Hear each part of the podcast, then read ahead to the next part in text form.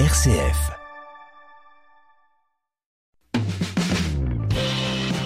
Entreprendre, l'aventure entrepreneuriale vendéenne. Cette semaine, nous allons parler nouvelles technologies, identification, prévention des arnaques, restitution quand on perd des choses qui sont de valeur. Tout ça avec Jean-Baptiste Pondevie. Bonjour Jean-Baptiste. Bonjour. Vous êtes euh, associé euh, cofondateur de Ocode. C'est une entreprise qui est spécialisée dans les NFC.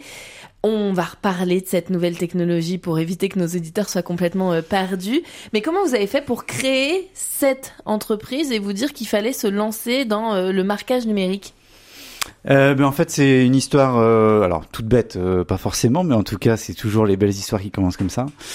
C'est Dominique qui un jour trouve des clés dans la rue, notamment à Nantes, un beau trousseau de clés, et il se dit, bah c'est dommage que je puisse pas faire grand chose avec ces clés parce que bah, je connais pas le propriétaire. Qu'est-ce que je fais avec? Euh, et donc d'où euh, d'où l'idée de, de, créer un identifiant qui permet de contacter le propriétaire directement euh, sans avoir besoin de donner ses données personnelles, donc euh, nom, numéro de téléphone, adresse mail, et de pouvoir se contacter directement uniquement dans le but de rendre un objet bah, plutôt de valeur en tout cas, mais en tout cas qui, qui soit simple à restituer et qu'on sache quoi faire. Et d'où là est né le l'idée de, de, créer un identifiant unique que l'on appelle un haut code il y a l'idée, se dire que c'est une bonne idée et qu'effectivement ça serait chouette de pouvoir euh, aller euh, recontacter les, les, propriétaires de clés. Alors après, en termes d'opérationnel, comment est-ce que ça s'est concrétisé? Alors c'est un long chemin euh, parce que Dominique a eu l'idée de ça en 2012. Euh, donc après, il y a eu euh, pas mal de, de chemins. On avait une société euh, à cette époque qui s'appelle Bimedia, qui est basée à La Roche-sur-Yon, euh, qui fait des systèmes de gestion en encaissement pour les, notamment pour les commerces de proximité.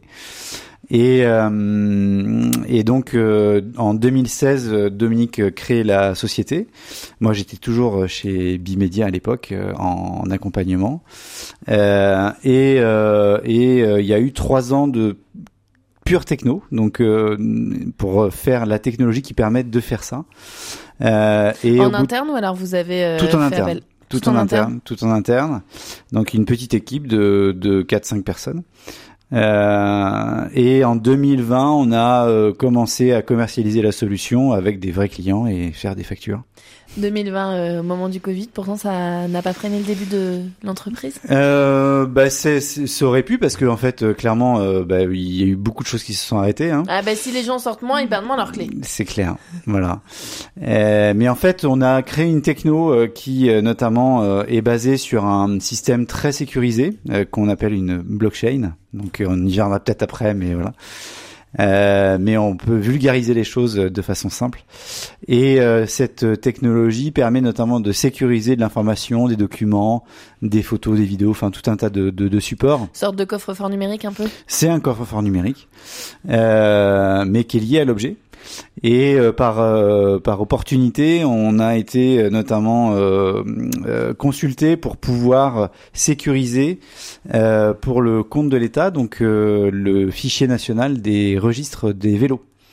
Euh, donc aujourd'hui, euh, quand vous achetez un vélo, il doit être identifié dans une base. Depuis 2021, c'est obligatoire Depuis janvier 2021, tout à fait.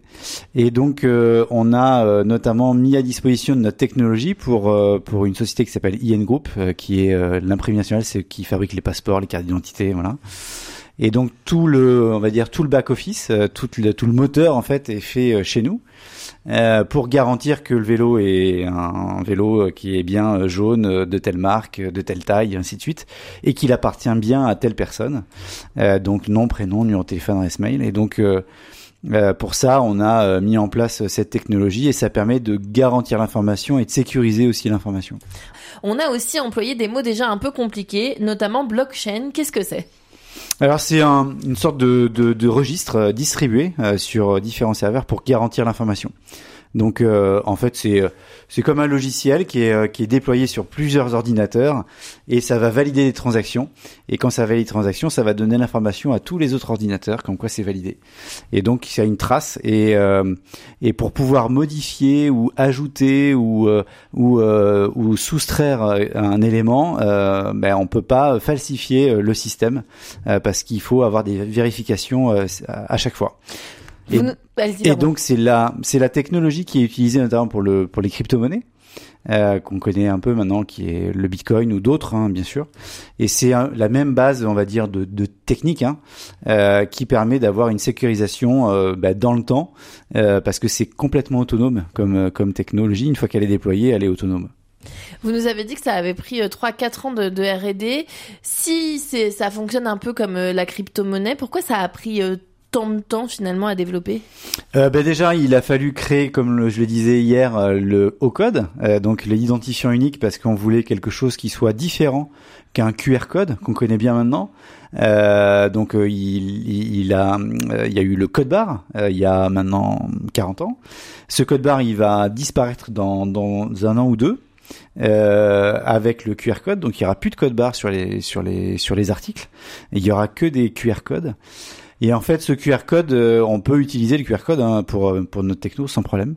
Euh, sauf qu'on voulait quelque chose de plus esthétique, de moins grand public et d'apporter voilà quelque chose qui soit totalement différent, euh, mais avec une fonctionnalité qui est unique, c'est-à-dire d'apporter pas aller scanner, d'arriver sur une page web par exemple, mais d'aller dans un espace dédié, donc lié à un objet. C'est plus sécurisé votre technologie que les QR codes?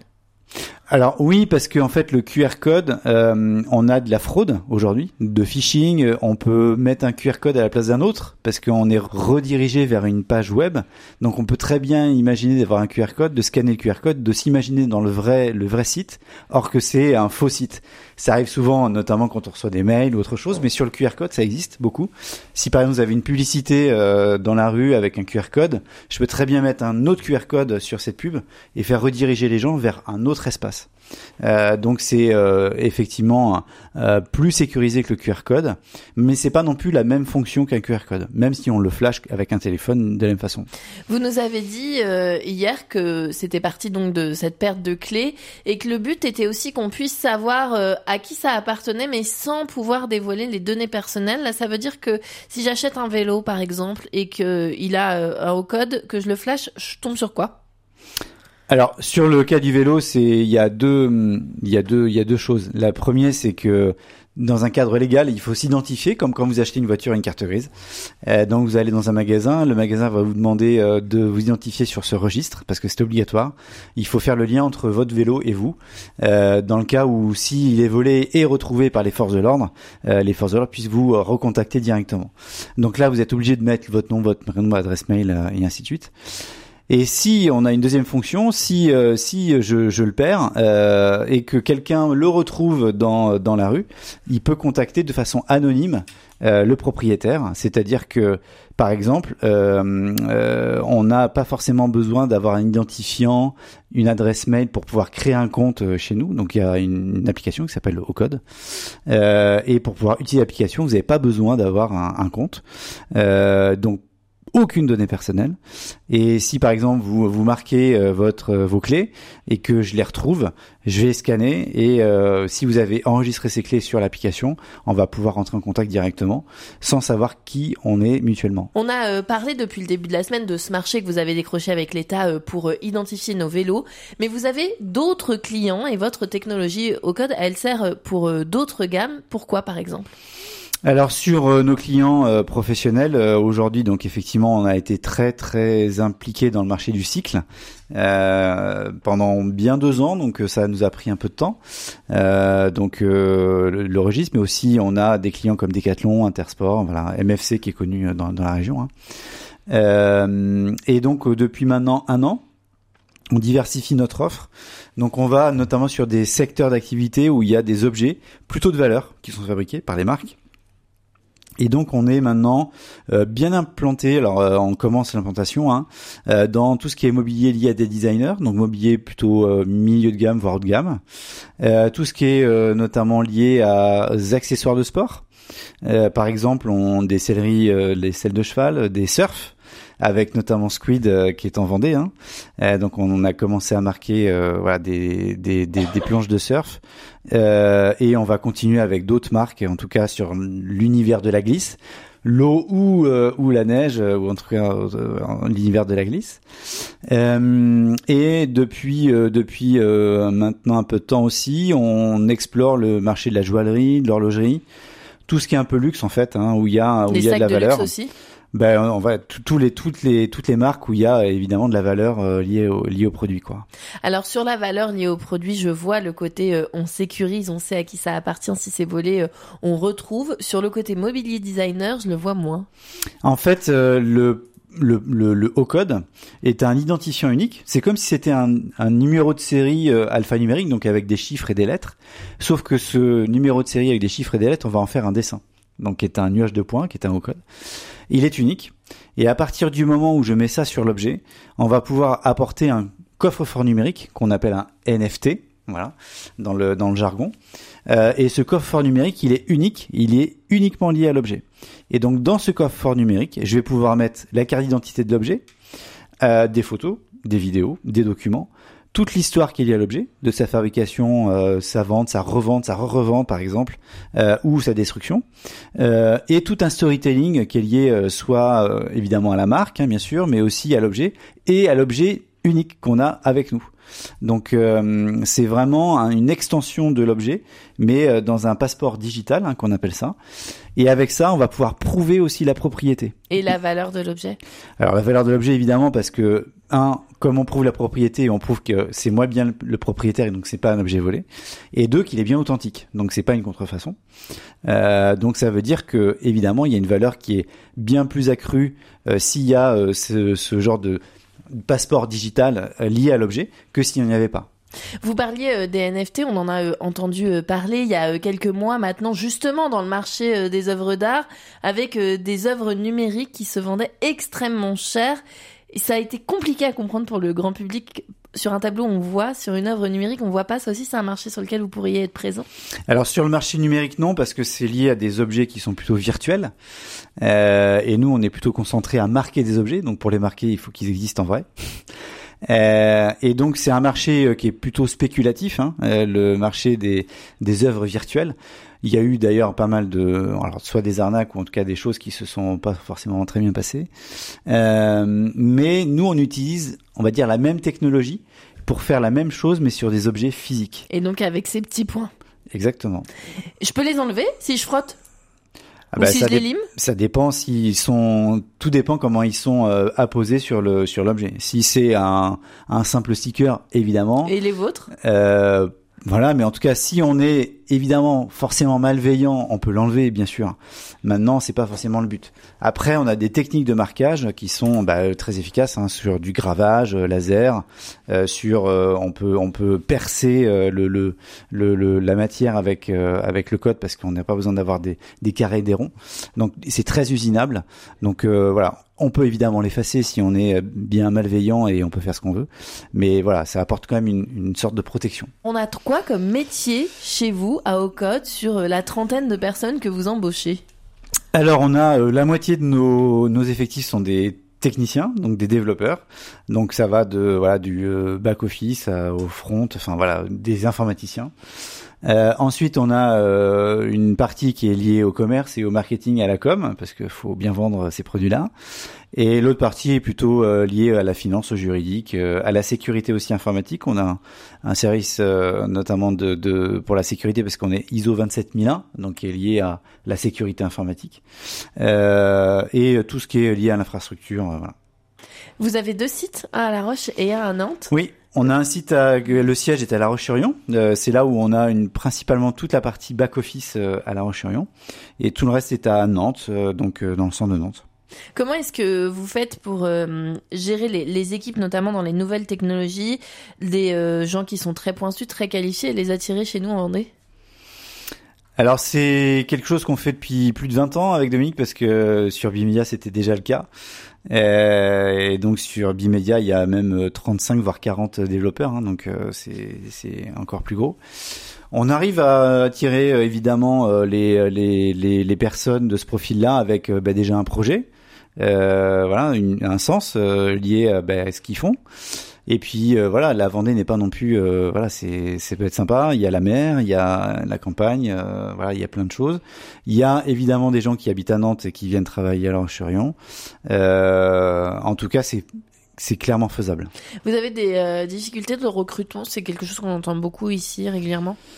Euh, oui, il y a évidemment des difficultés de recrutement, euh, comme partout. Euh, maintenant, ça se, ça se détend quand même un peu. Enfin, en tout cas, moi, c'est ce que je vois, c'est que euh, il y a, il y a, à partir du moment où on a voilà un sens, un projet, voilà, c'est, je pense que ça peut être, ça peut être, en tout cas, pas forcément une difficulté. Vous euh, avez une très grosse croissance, euh, votre marché se, développe. Comment est-ce que ça aussi vous le gérez en termes de RH pour pas grandir trop vite et en même temps pouvoir répondre à la demande? Euh, ben, c'est un boulot d'équilibriste. Euh, il faut faire attention à pas aller trop vite, il faut faire attention à pas aller trop doucement non plus. Donc euh, voilà, c'est euh, voilà, il faut être fin euh, là-dessus. Mais non, il faut gérer ben, l'aspect évidemment produit, développement, faire en sorte de répondre aux besoins des clients et donc de pas faire des choses qui sont un peu exotiques. Voilà, mais c'est évidemment un, un boulot de tous les jours. Des fois, on y arrive bien et des fois, on y arrive moins bien. Pas exotique et en même temps, faut se faire une place dans le marché de la technologie. Ouais, il faut se faire une place, ça prend du temps, beaucoup de temps. Euh, il faut de la crédibilité aussi. C'est pour ça que c'est primordial d'avoir des beaux comptes, euh, voilà, ainsi de suite. Et puis aussi avoir une belle équipe parce que euh, sans sans ça, ça ça peut pas fonctionner quoi. Je l'évoquais en introduction euh, tout à l'heure, vous avez été élu Startup de l'année en euh, 2022, notamment par une bourse qui est décernée par la banque HSBC et la BPI. Ça représente quoi ces prix? Quand on... Alors vous démarriez pas, mais quand même on était un peu au début. Alors c'était euh, EY, notamment l'entrepreneur de l'année de, de EY euh, l'année dernière. Euh, bah, ça représente déjà une belle euh, récompense hein, parce que bah, c'est un jury avec pas mal d'autres startups. En tout cas, c'était les startups sur la partie Grand Ouest, donc Bretagne, Pays de Loire. Euh, et euh, ça nous amène aussi bah, une couverture médiatique, euh, voilà, le fait d'être connu et qu'on parle de nous, quoi. Vous avez d'autres projets, il y a notamment une collaboration qui vient d'être rendue publique avec une entreprise suisse. Elle consiste à quoi? Alors ça consiste à prendre la, même chose que ce qu'on a fait euh, dès le départ, c'est euh, l'identifiant unique au code, donc qui est un nuage de points, et on arrive euh, à le mettre sur un objet, mais de façon très petite. On arrive notamment à faire un, code de 2 mm de diamètre, donc 2 mm, hein, c'est pas pas très grand, scannable via un smartphone. Donc je peux accéder à l'information euh, via un code qui est tout, si tout, je le tout, trouve tout sur l'objet, Voilà, ou en tout cas s'il est adossé à l'objet pour apporter sa carte d'identité, si vous le trouvez, ainsi de suite. Euh, mais là, ça s'adresse quand même beaucoup à, à- en tout cas au B2B. Hein. Euh, et ensuite, euh, on peut aller encore plus loin. C'est-à-dire que dans la miniaturisation, on peut aller jusqu'à 0,5 mm. Donc 0,5 mm, c'est vraiment un point. Euh, à l'œil nu, c'est quasiment invisible. Euh, et donc là, euh, c'est pas scan, enfin c'est scanné avec un smartphone, mais via un microscope ou en tout cas euh, quelque chose qui va augmenter la taille du euh, du code. Et dans ce code-là, on peut apporter une technologie qu'on appelle biométrique. Donc ça veut dire que on va apporter une sécurité en plus sur la marque, sur le marquage de l'objet même. C'est-à-dire qu'on va apporter une couche qui est euh, de façon aléatoire, qui est une sorte de carte d'identité euh, euh, différente euh, avec des matériaux différents, où il va y avoir un haut code dessus. Donc c'est du très très très très très petit pour apporter un niveau de sécurisation très fort. Donc par exemple, on peut mettre ça notamment sur ben, sur des montres par exemple ou sur des bijoux. Euh, donc avec un code sur 2 mm qui peut être scannable avec le grand public. Mais si la marque ou en tout cas euh, la, manufacture veut un- une, un- une sécurité en plus pour euh, différentes raisons, elle peut avoir un code très très petit euh, et cette couche biométrique qui va lui apporter un niveau de sécurité très fort. Et donc c'est une innovation assez importante parce que c'est la première fois où on arrive à apporter un identifiant unique aussi petit avec un micro-point. avec un micropoint et surtout lisible par le grand par le grand public. Euh, et donc ça, c'est vraiment, vraiment très intéressant. Vous nous parliez euh, des, euh, notamment de ce marché qui s'ouvre à vous sur les montres et, et les montres de luxe. C'est pour ça que vous vous êtes associé à Fazis, cette entreprise suisse? Oui, alors c'est une collaboration qu'on a avec eux. c'est une spin-off de notamment l'université de Genève, qui est très spécialisée, dans, enfin, en tout cas l'univers de la montre, parce que c'est le bassin qui est là-bas. Euh, et donc ce, cette collaboration, elle est évidemment lui, il est très spécialisé dans tout ce qui est biométrie. Euh, et donc apporter cette couche en plus. Donc euh, euh, c'est un savoir-faire très spécifique et donc il faut des machines aussi très spécifiques. Voilà, donc c'est ça demande voilà un, certain nombre de, de, choses pour pouvoir apporter notamment ce marquage de façon on va dire très sécurisée qui n'altère pas du tout l'objet parce que on c'est pas forcément un gravage qui est fait, c'est une couche en plus qui va euh, qui n'a pas altéré l'objet directement. Donc c'est vraiment de la de la haute techno quoi. C'est quoi l'étape d'après? Parce que là vous me parlez de 0,5 mm et de couche biométrique, il y a encore moyen de faire plus petit, mieux, plus sécurisé? Alors on peut faire encore plus, euh, c'est-à-dire que on peut euh, dans un code de 2 mm, vous avez 128 points. Donc 128 bouts de points sur 2 mm, donc c'est très petit. Et dans un des points, on peut mettre un haut code en plus. Donc là, il faut vraiment un microscope. Euh, et donc là, c'est pour notamment des, cas d'usage euh, très spécifiques euh, où, on veut apporter une solution, notamment pour apporter une, une certification, une identification très très particulière qui peut pas être contrefaite. Et quels sont les autres marchés que vous avez envie d'aller conquérir? Euh, Sur ce sujet-là, il y a bah, la joaillerie évidemment, mais on pense aussi au médical, à tout ce qui est matériel médical, euh, notamment pour marquer des tout petits objets ou en tout cas euh, qui n'altèrent pas l'objet. Hein, donc ça c'est important. Euh, on pense aussi évidemment à l'aéronautique. Enfin, il y a, y a plein plein de choses. À partir du moment où il faut un identifiant unique euh, qui permet de tracer l'objet et qui soit le plus discret ou en tout cas quasiment invisible à l'œil nu, euh, mais aussi scannable. Euh, voilà, je pense qu'on a un champ des possibles qui est très important.